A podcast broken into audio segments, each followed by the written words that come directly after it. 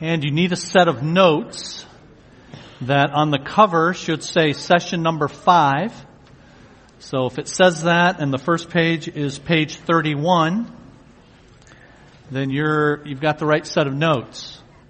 All right, let me run through some announcements quickly. This Saturday is our bowling event, and before you leave today, before you leave the building, we have to know who's going. We've got to call in a number uh, right away. The bowling alley wants to know that, to know how many lanes we're taking up. So we got to know today if you're going. And in order to tell us that, you can go out that back door, across the hallway, and into the resource center and let them know that you're coming. If you don't have the money, uh, which is $7 per person, $28 maximum per family, that's okay as long as we have your name and we know where to send Bubba to find you uh, to get the money later, then we'll do that. But we can at least know how many people are coming and help us calculate how many lanes are needed. Living Last Supper is just a few weeks away. It is uh, Saturday, the 1st, uh, April 1st, and Sunday evening, the 2nd. Now there is a Saturday afternoon 3 p.m. presentation, and that's for any of any CBCers who don't have a guest to bring. We're trying to keep seats open in the evening sessions for uh, guests that come, in particular people who don't know the Lord, because this is an opportunity to present the gospel to them. So if you don't have a guest that's coming with you, we still want you to be able to see it but we'd encourage you to come at 3 o'clock on Saturday the 1st. You don't need tickets for that one, but there are tickets necessary for the two evening sessions. They're free, but we need to know how many people are coming, and so we're requiring registration and tickets. You can register at our website online, or you can register in the resource center, but you do need to do that and give the total number of people that you'll be bringing. Last announcement I have, this is all of this is in your program. But uh, in just uh, next month, we're starting a spring soccer league for K through sixth grade kids. Uh, it's a Christian organization called Upward Soccer. So it's an outreach for us to be able to meet families in our community. But your kids are welcome and encouraged to be a part of it. You need to register for that. You can do that at uh, the website, but also let people know about it. Starts April 22nd. Saturday the 22nd is the first of the games for uh, Upward Soccer. All right. Today is the fifth of eight sessions in how to be good and angry. That means we are halfway through. We've got, we start now the second half of our series. If you've missed any of the prior four, the recordings are always on our website under the media tab. And if you need the notes, we have the notes from the past four sessions in the resource center so you can pick those up, up as well. And we've seen in these four sessions together that anger affects all of us and it involves all that we are. When we express anger, it involves our body, our emotions, our thoughts, our desires, and our, our motives. And the desires and motives are at bottom and give rise to everything else. So if I'm getting angry at the wrong things and expressing it in the wrong way, at the root of that is my motivations and my, my desires. And we can carry that displeasure at what we perceive to be wrong with us into different settings so that innocent objects and persons become the, uh, become the victims of our ire. We express our anger at our families, for example, even though we're mad at our boss. We express our anger at work or in traffic, even though we're really angry at our lives.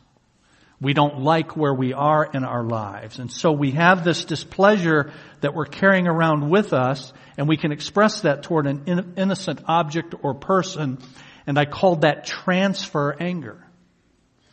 So you have people who are wondering, why is he, why is she like that? Why are they, why does the least thing set them off? Well, it's often because they're carrying something else around with them and you happen to be the convenient target. We each express anger differently due to our nature and our nurture. We're all different personalities, so the way we communicate including anger, is going to be different. And also, we've grown up in different settings where we've had modeled before us different ways of expressing anger. We tend to associate real anger with the people who are most extroverted about it or most demonstrative about it. But please understand, if you're an introvert and you do the slow burn, then your anger is different, uh, not in kind, but only in degree.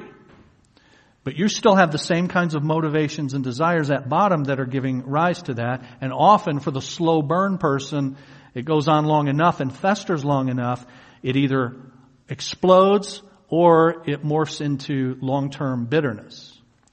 But like all things, the capacity for anger was made by God for good.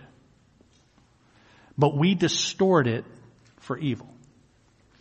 We as amazing creatures made in the image of God have the capacity for all kinds of good things that we twist and distort because of sinfulness. So I've given the example of sex, for example. Sex was made by God as a good gift, but it gets twisted and distorted in the hands of sinful people. Possessions, material, wealth, that is something that God made for His creatures and His highest creatures, humanity, to manage and to rule for Him. But we take these good gifts and we distort them.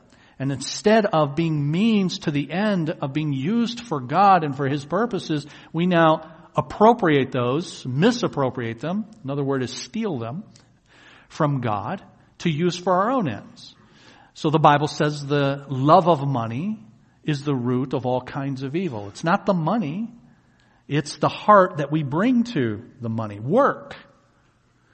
That God made and intended for good even before the fall, for us to be creative and for us to fashion His world for Him is distorted and we become workaholics and work becomes an end rather than the worship of God in work becoming the end. Our emotions likewise can and are distorted this way.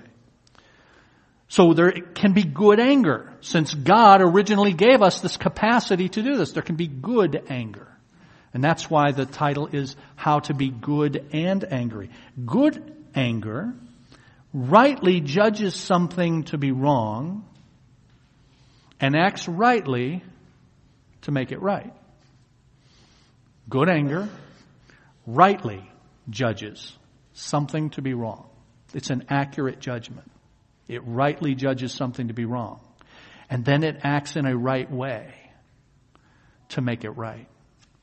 That's good anger. Bad anger, wrongly or rightly, judges something to be wrong. That is, bad anger can, in fact, look at something that is wrong, judge it, evaluate it, and be correct in that evaluation. But it's bad anger because it doesn't go about a constructive purpose in the right way. So bad anger can wrongly or rightly judge something to be wrong, but bad anger always deals with, in, deals with it in the wrong ways. Whether good or bad anger, it always has this in common. It says, I'm against that. Whether we should be against that or not is another matter, but that's what all anger has underlying it. I'm against that. And on page 10 in your notes, session 2, so you don't have those notes in front of you with session 5.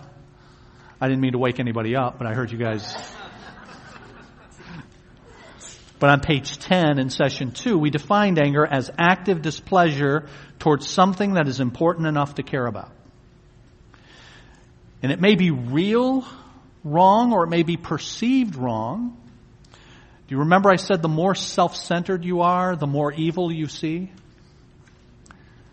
Because anything, if you're self-centered, anything that's not to your liking is evil. So you've got this active displeasure towards something that's important enough to care about, and you may care about a bunch of stuff in your self-centeredness that in actuality is not evil or wrong at all. It's only because it is not to your liking. So am I angry at the right things and in the right way? Is the question all of us need to ask. There is a good anger, but it's at the right things and in the right way. That we express anger is something universal and something God created. How we express it is individual. Depends on our nature, on our nurture, our sanctification, our spiritual growth, and so forth. And then last week we uh, described the constructive displeasure of mercy. This is now honing in on what good anger looks like. It's the constructive displeasure of mercy. And last week we defined each of those key terms, constructive and displeasure and mercy. And that's as opposed to its opposite, the destructive displeasure of self-centeredness. But that constructive displeasure of mercy has four aspects. We saw two of those four last week, patience and forgiveness, and now the top of page 31. In addition to patience and forgiveness, there are two more indispensable aspects of the constructive displeasure of mercy, those of charity and constructive conflict. Now, when the word charity is going to be used throughout this session, don't read that as generosity. We, we think of a charitable organization that gives things to people. So charity, as used here, certainly can involve that, giving stuff to, to people, helping somebody who's in need. But really it's a substitute for the word love. So when you see the word charity here, we're really talking about taking what is done to us, evaluating something that is, that is wrong and that we're rightly displeased about, but responding to that rather than in a selfish way, in a selfless way called charity or love. So in addition to patience and forgiveness, there are two more indispensable aspects, charity and constructive conflict.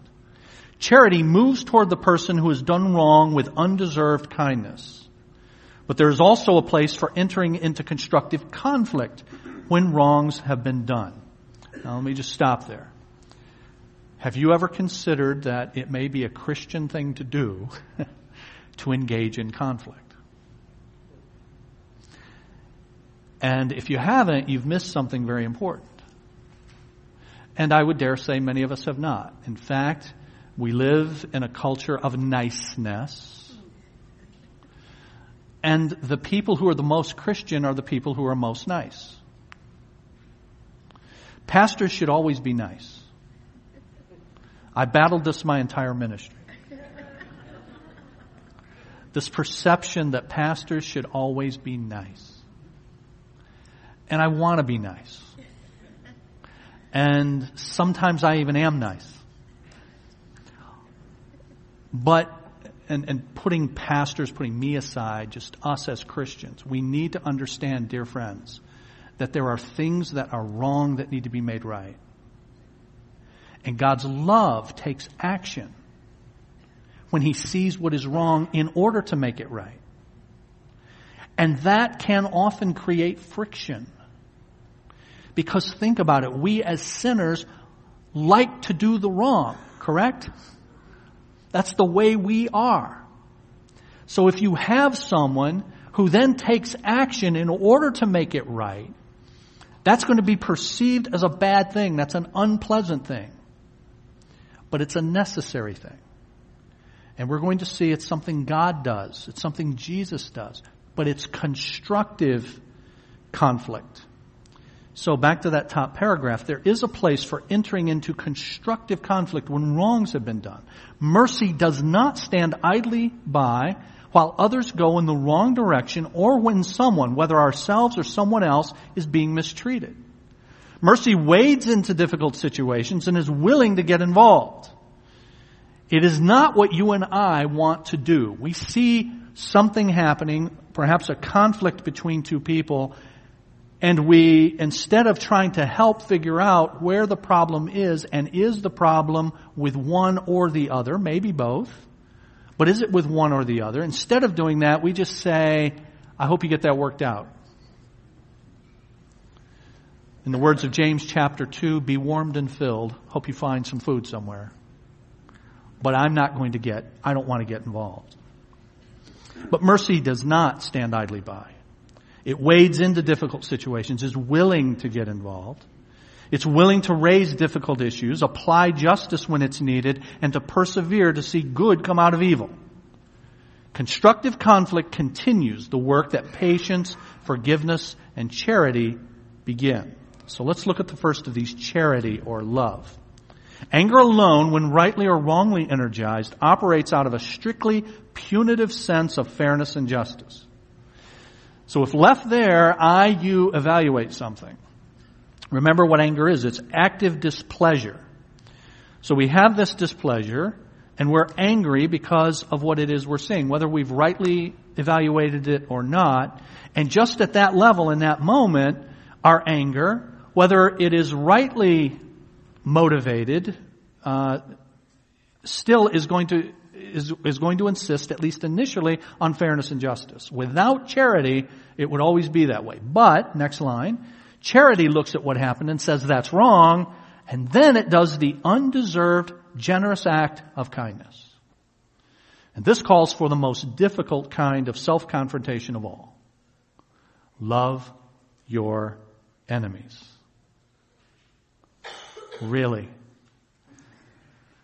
So, uh, I heard a guy years ago, uh, not a guy, it was a gal. It was actually Joan Baez, that great theologian. Joan Baez. Say this. Jesus said, love your enemies. Gandhi said, we have no enemies. I can still remember saying, Gandhi said, we have no enemies. Well, Gandhi was an idiot. Just to, not to put too fine a point on it, but, but it's just this pious thing. We have no enemies. Nonsense.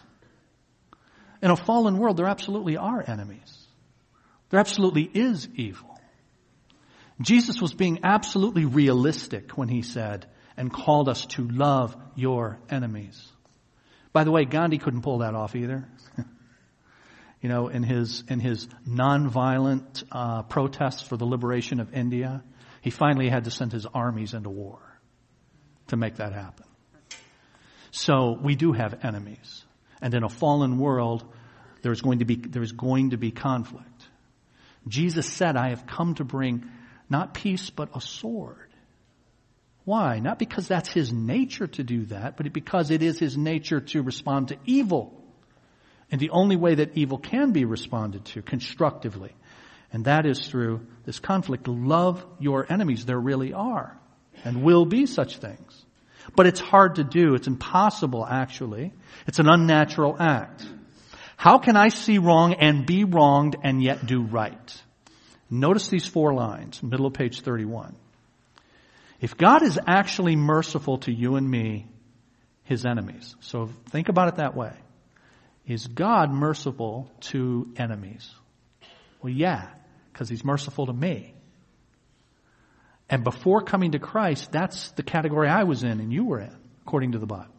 If God is actually merciful to you and me, his enemies, and if Jesus Christ lived this out consistently in how he loved us, and he did, and if this is the very image of God that he intends to form in us, that is, if Jesus lived this way, and if Jesus is the model, if Jesus is the full image of God that I'm supposed to be being conformed to, which is true, then if the, and if the Holy Spirit is for real and will actually work with you and bring you, bring me to this fruit, then it stands to reason that the Lord means it when He says, love your enemies and be imitators of God as beloved children. Walk in love just as Christ also loved you. So don't dismiss this as just Sunday piety. This is what God says. This is what Jesus did. And this is what we are called to model. Love your enemies. But our eyes glaze over when we hear love your enemies. Do good to those who hate you. It's easy to write off Jesus as if he must not really mean it, as if in saying this he's being rather a gentle-souled, naive idealist. Does Jesus' call imply that he hopes that people can just be nicer to each other? Is Jesus unaware that this sounds like let people walk all over you? Nothing of the sort. The love and goodness he's talking about has more grit than sweetness, more hard as nails realism than niceness.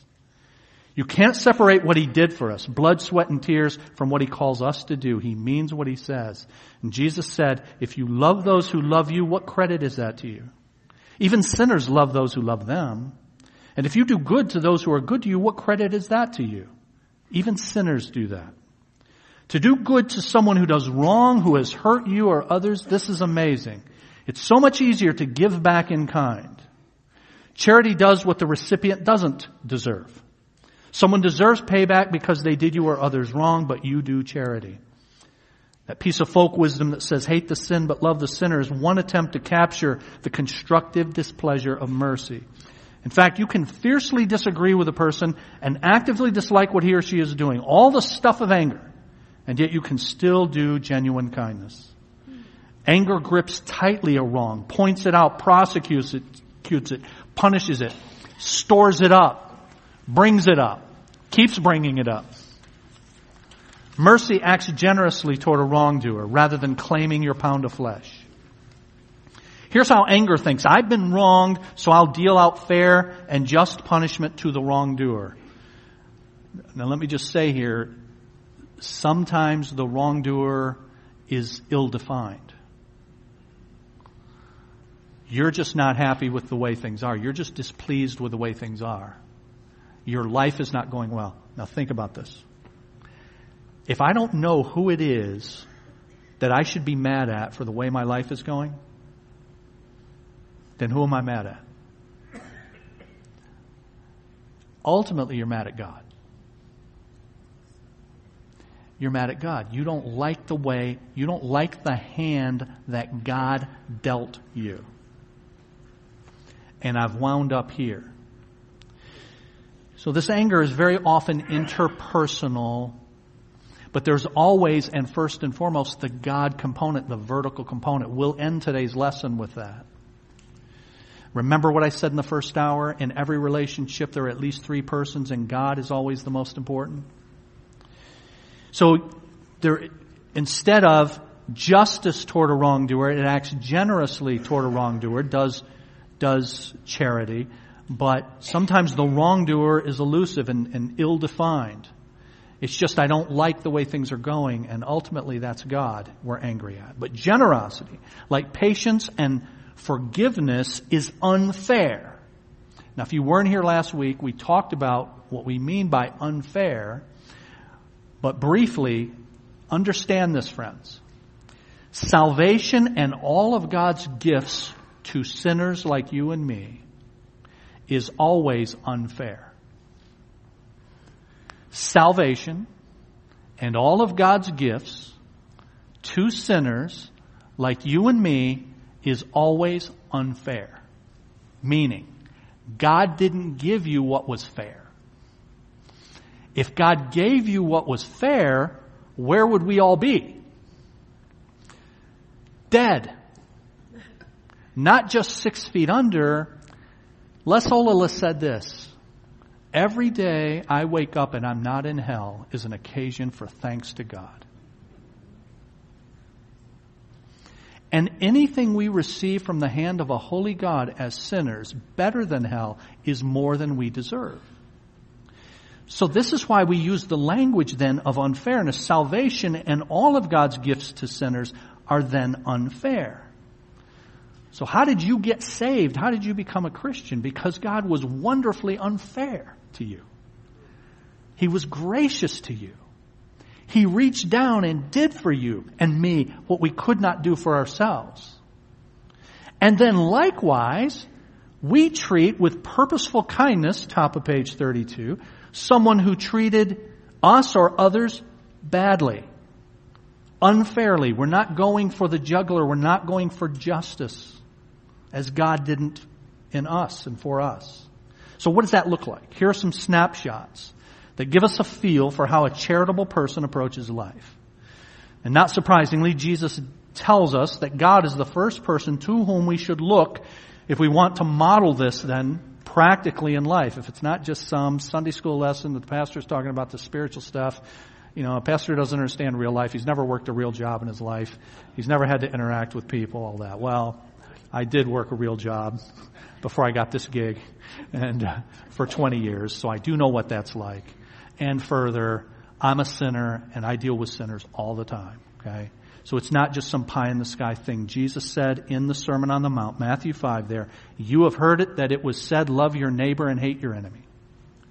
But I tell you, love your enemies and pray for those who persecute you, that you may be children of your Father in heaven. Why does that last line there? That you may be children of your Father in heaven. Because this is the way your Father in heaven has loved you as his enemies. If you are now, if you now have his nature, if you are part of his family, if he has regenerated you and given you spiritual life, then this is the kind of attitude and perspective he's forming in you. That word, that uh, word on the street, word on the street, you have heard it said. So it's been going around, you've heard it said. That word on the street is philosophy of life 101 for most people. You scratch my back, I'll scratch yours. You do me wrong, I'll hold a grudge or get even. That's the easy way.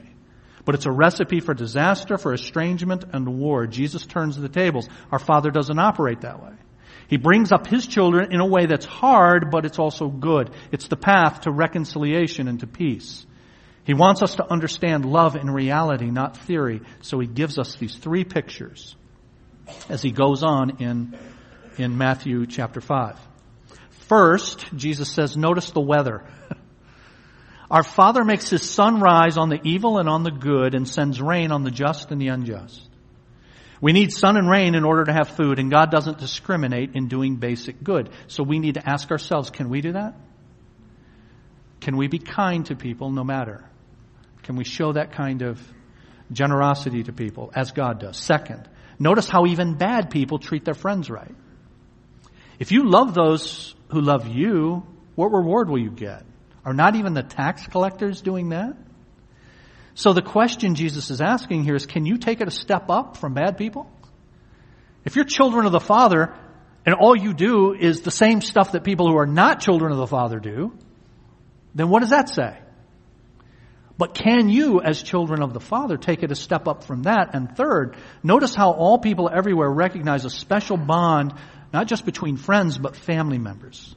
If you greet only your own people, what are you doing more than others? Do not even pagans do that? So can you take it a step up from the us-them loyalty that comes naturally to everyone? So if you would even deign, even consider, think about, constructively getting involved and even creating a conflict for the sake of the glory of God, this is just the weirdest thing I'm saying, isn't it? The Christian life is just the weirdest thing.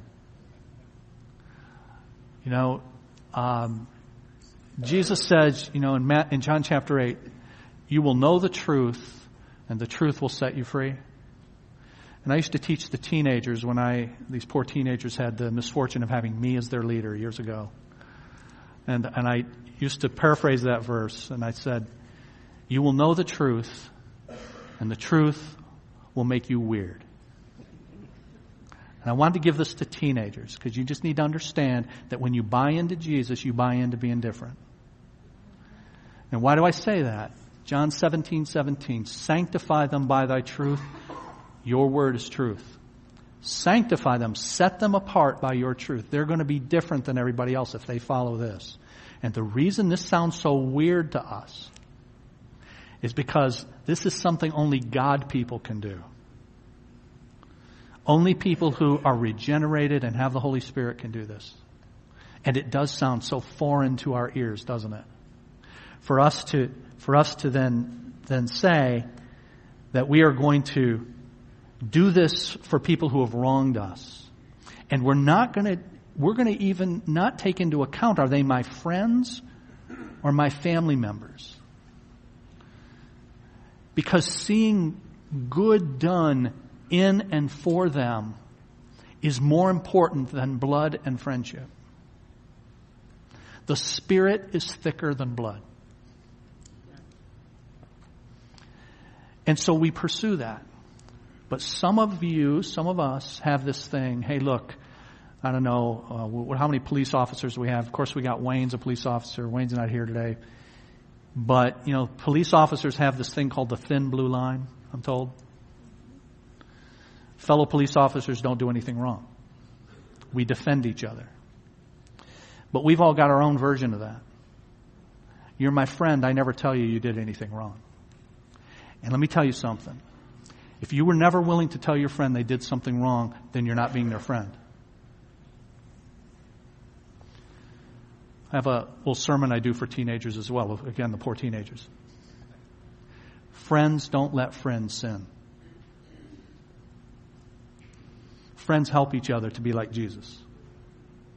So that motivation will cause you to want to get involved and do this weird thing. If you're a child of the Father, back to the notes, then you must be perfect as your heavenly Father is perfect. That's what Jesus said, Matthew 5:48. I get this perfection through Christ, who is the only one who's perfect, but then I try to practice what he was like and is like. Charity toward people who displease you is the perfect response. It's the way things ought to be. It's not just niceness. It's not just the right thing to do. It has a bigger goal. And that is conforming us to the image of Christ and being an instrument of that in others' lives. The second example takes us toward the goal. Romans 12, the Bible gives detailed instructions about how to think and what to do and why to think and do those things. It unpacks what it means to live by the mercies of God. You see in quotes there, the mercies of God? Some of you may know where that comes from. It is at the very beginning of Romans 12 in verse 1. So after chapters 1 through 11, where Paul has written there about the mercy, the manifold many mercies of God. Now he starts in verse 12 for five chapters through the end through chapter 16 to say, now based upon all that God has done in his grace for you in Christ. Now based on that, here's what you do. So therefore, I urge you, in view of God's mercies, to live your lives as, to give yourselves as living sacrifices to God. And then gives us practical instruction. So that's why that's in quotes. Chapter 12 unpacks what it means to live by the mercies of God that come to us in the many gifts of Jesus Christ and the Holy Spirit. And in that chapter, verses 17 to 21, we learn that retaliatory anger comes easy. It takes hard thought, forethought, planning, prayer to lean against what comes naturally. So verse 17, do not repay anyone evil for evil. Be careful. Take care, that is. Give thought. Be careful. Full of care. To do what is right in the eyes of everyone. People know the difference. We have radar for when people adopt an attitude or tone of voice or mock us or avoid us. And we also have radar for when people treat us right. But for us to do right takes work. Remember, you never know how things are going to turn out. It goes on to say that. So you do this, be careful in the way you deal. And remember, chapter 12, verse 18 says, you don't know how things are going to turn out, but you're fully responsible for what you bring to the table. Notice verse 18. If possible, as far as it depends on you, live at peace with everyone. Now what's implied there? As it depends on you, if it's possible. It may not be possible. And in order for there to be real reconciliation, both parties have to move toward it, correct? This is realistic about that. My responsibility, your responsibility, is to do what we're supposed to do, whether the other party responds to that or not. Those words set a challenging goal and they embed that goal within the realism that we can't control how life plays out. And then the passage goes on. God gives these reasons for becoming peaceable rather than vengeful. It's a curious and unexpected combination of reasons. Verse 19, do not take revenge, my dear friends. Leave room for God's wrath. For it is written, it is mine to avenge. I will repay, says the Lord. So first, trust that God's just anger will destroy all evil and all, and he will right all wrongs when the time is right. Some of you have people that you're living with, that you're associated with, and you're you're thinking they're getting away with it. And I've got to make sure they don't get away with it. You got to do what we're talking about here, and then having done that, you give it to the Lord. Because, forgive the grammar, ain't nobody getting away with nothing. Why is nobody getting away with nothing? Because God makes sure God knows everything that's happening. God knows every motivation, every secret of the heart, everything that that person is lying about. Every, everything that that person is doing to be a hypocrite and to come to church and put on a good face when at home and at work there's something else. You know that You're trying to correct that. You should try to correct that in the ways we're talking about, but then you leave it to God.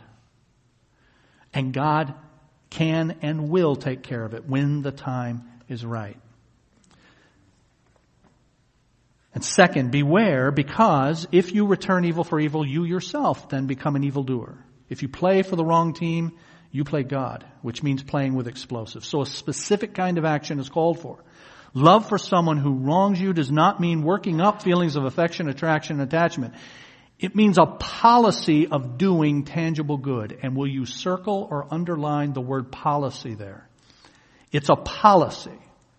Notice, it's not, I have to then work up that I feel good about this person, that I, no, if the person's an enemy, you don't feel good about them. But it's a policy. You've made a decision that this is what I'm going to do in this situation and in these circumstances. On the contrary, says the passage, if your enemy, is hungry, feed him, thirsty, give him something to drink. In doing this, you will heap burning coals on his head. And, and we sinfully look at that and we go, well, hey, now, okay. Now I'm starting to like this. Because, okay, there's some, there's some return here. Namely, they're gonna, they're gonna get theirs. Right? But no, the idea here, the whole context is we're trying to do good. And the burning coals, the idea is that in God's grace, we're hoping that your kindness will be used to move them toward God, that they will be convicted of what they're doing, that your kindness will convict them. Not punish them, convict them as a first step toward what they need. So charity is a powerful weapon, a powerful weapon of good. And all these thoughts, actions, and reasons are going somewhere. That you do not be overcome by evil, but that you overcome evil with this good. God himself is about the business of good destroying evil, and you have, I have the privilege of playing a small part in that great war.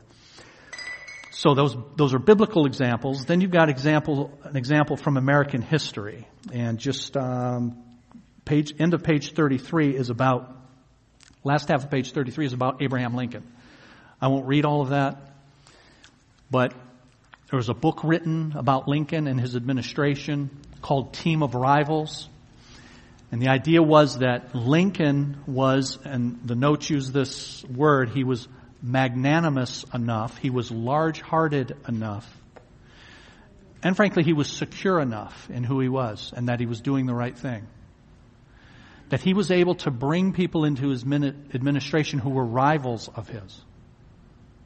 So he didn't have to have people who were fawning over him. He didn't fire people who had criticized him during the campaign. Just saying.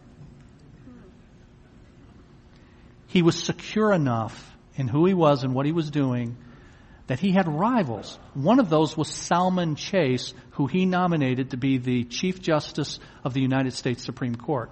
And Chase was a rival. Chase wanted to be president himself.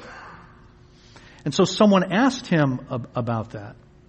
And if you, if you look at the middle of the second to the last paragraph, it says, while serving as Treasury Secretary, he, Chase, had both overtly opposed and covertly sought to undermine Lincoln. When people reminded Lincoln of what Chase had done to him, Lincoln responded, Now I know meaner things about Chase than any of those men can tell me. I know more, still more about this guy.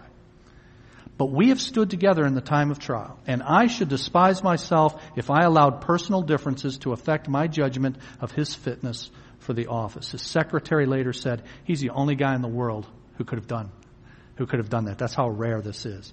Magnanimous, large-hearted. But, top of page 34, Lincoln was not soft. He exercised decisive authority. He pursued a cause, prosecuted a war, and was willing to fight to the finish. And the Lord is not soft either. He deals straight with people, seeking to win them to mercy, willing to lose them to their own hard-heartedness, and mercifully protecting his people from their hostility. That leads us to this fourth quality, constructive conflict. Patience makes you, patience makes you hang in there. Forgiveness makes you let go of getting even or holding on to bitterness. Charity makes you generous to those who do not deserve generosity. But these three mercies don't make you nice. They make you the right kind of tough. Able to do the fourth mercy as needed, constructive conflict. If you say, I hate conflict, I don't like conflict, and therefore I refuse to enter into it, look, I understand not liking conflict. If you like conflict, you're insane. But love and charity are willing to do what you don't like for the sake of the good of somebody else. The displeasure of mercy enters forcefully into conflict in order to redeem. There's no one word summary for this most rare form of goodness. Forthright problem solving goes about seeking to right what's wrong. Constructive anger steps into wrongs and conviction with force. It tackles evils head on. It means, get this, a willingness to start a necessary conflict in order to solve a real problem. It means a willingness to go through the messy process of engaging in constructive conflict, a willingness to pursue necessary justice, giving mercy and protection to victims. In effect, protecting evildoers from their own power to do wrong and holding out God's mercies to those willing to reckon with what they've done. You raise the problem that wrong creates. Do that in the right kind of way, and you create the right kind of trouble. You create the right kind of trouble. Mercy is not a free pass. It's an invitation to turn and repent. And so it doesn't mean that the consequences of what you've done are gone. They may still remain. Uh, you get drunk, you go out and drive, you kill someone, you repent, they're still dead. That person is still dead, right? So those, those are those consequences, but you're still being called to turn and, and to repent. It is not inconsistent then with facing consequences. Innumerable felons have experienced the combination of paying for their crimes and being forgiven by the blood of the Lamb, coming to life-changing faith while in prison. God consistently reveals who He is in the inconceivably wonderful dance of mercy and justice. And in Exodus chapter 33 and 34, you have that combination. God shows himself to Moses at Mount Sinai. He says to Moses there that I am the God who is slow to anger. I abound in love and faithfulness. I maintain love to thousands and I give, uh, and, and, for, and I forgive wickedness and rebellion and sin. And that's where we like to leave it. Ah, that's God.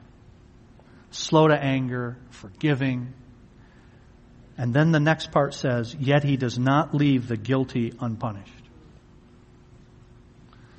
So which is it? Is he impatient or is he patient? Does God forgive or is he unforgiving? Does he show love or does he not show love? He shows the constructive displeasure of mercy and that creates a conflict with our sins. His mercy is not niceness. His mercy is not blanket acceptance of any and all. Mercy to us cost him the blood of the Lamb, and mercy comes to us at the cost of our sin and our pride. We've got to be willing to give that up. His kindness is an open invitation to turn to him in repentance and faith and come to him in our need for mercies freely offered and our trust in mercies freely given. But a hard, impenitent heart rejects the offer, goes its own way, and will experience the fair consequences. Now, next page, page 35 gives you a list of two words. See it in the middle there? Two sets of words. And as you read through those lists, they look the same, but they are profoundly different. List number one is all about the constructive displeasure of mercy, constructive conflict. These are the kinds of words you use. List number two is all about self-centeredness in attacking someone, coming at someone. So they're quite different, and the last part of verse, or page 25 explains that. Now, I want you to see, and we'll be done, as we close page 36, and the dist- constructive displeasure of mercy in action from the memoirs of Winston Churchill. Middle of page 36. Churchill's memoirs of World War II contain a fascinating portrayal of how the constructive displeasure of mercy operates, culminating in his willingness to get angry and engage in constructive conflict. As Prime Minister of England, Churchill had to work closely with the USSR's Joseph Stalin in alliance against Adolf Hitler. He found Stalin to be, quote, surly, snarling, grasping, ungrateful, suspicious, bullying, accusatory, and manipulative. Other than that, I think he liked him. During the years from 39 to 41, Stalin had shown himself, quote, utterly indifferent to our, that is the British fate. He not only joined Hitler in plundering Eastern Europe, but he gr- generously supplied the Nazis with oil, iron, tin, and grain to assist in their war effort against England. But in 41, Hitler betrayed Stalin and invaded Russia, leading to the largest, bloodiest battles in the history of the human race. Stalin and Churchill became odd allies. England immediately and consistently poured massive relief aid and war materials into Russia, but Stalin's response was demanding and suspicious, rarely grateful, never trusting. He frequently blamed England for Russia's troubles. In responding to Stalin, Churchill was unfailingly patient, forgiving, and generous as a matter of policy. Remember I had you circle that word policy? This is the way I operate, not because of emotion. This is what I do. Policy. He repeatedly displayed those first three attributes of mercy's constructive displeasure. He kept in view the larger purpose of their alliance. Churchill consistently bore with the unpleasantness of his ally rather than taking offense and cutting him off. But such love is not sentimental or nice. It's not blind to real wrongs. On one occasion, the Soviet ambassador met with Churchill in London. Churchill writes, the ambassador emphasized the extreme gravity of the crisis on the Russian front in poignant terms which commanded my sympathy. But when presently I sensed an underlying air of menace in his appeal, I was angered.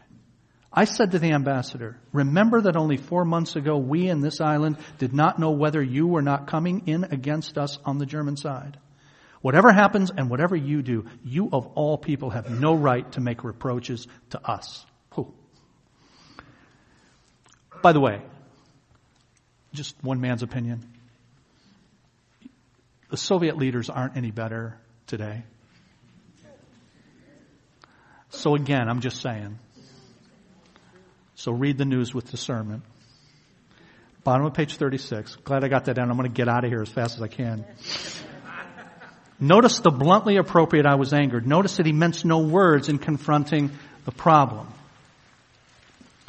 But it was all this constructive displeasure. Now look at the third paragraph on that page 37. There are many unsung heroes who exemplify this redemptive, tough love. For example, a mother and father whose teenager is throwing his life into the vortex of drug abuse, promiscuity, rage, deceit, and self-destruction. That child's life is going seriously wrong. He tries to bully his parents to manipulate them. Most parents in this situation are mastered by their rage, their fear, despair, confusion, and self-righteousness. Out of control kids often provoke out of control parents and the other way around. But these two parents have been fundamentally mastered by God and His sort of mercy.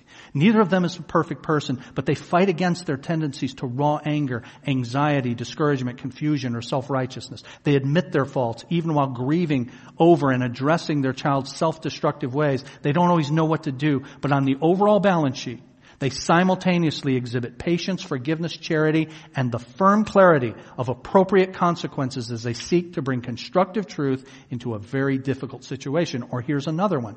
Wives and husbands who redemptively confront spouses who are deceitful, domineering, hostile, or immoral or friends who've redemptively taken on a longtime friend who was acting destructively. All of these people could have given fair and just reasons for giving in to disgust and wrath, seemingly good reasons for giving up. But all these people showed the constructive displeasure of mercy. They treated the wrongdoer unfairly, like the vast and generous unfairness of the God who had, who had, who had loved them who does not treat us as our sins deserve. But then they took action is a matter, next pol- paragraph says, as a matter of policy. And then your last page, and we're done.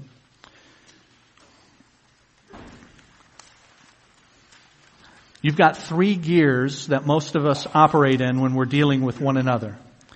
And those three gears are I don't like that, I don't care, or I like that.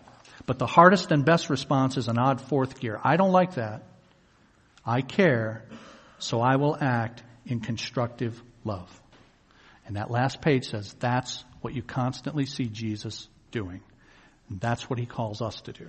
All right, we're going to see that fleshed out in the three weeks remaining that we have. Let's ask the Lord to help us and we'll be done.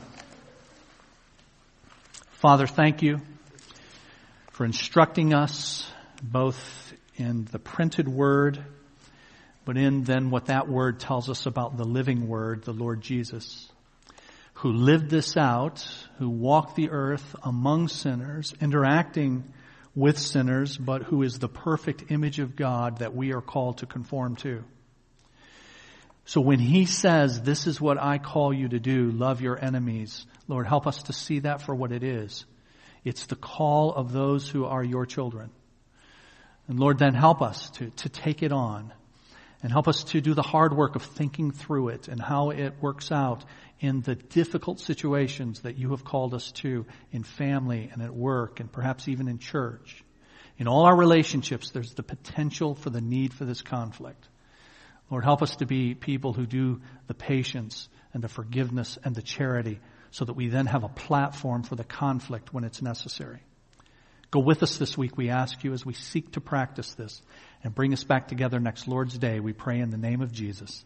Amen.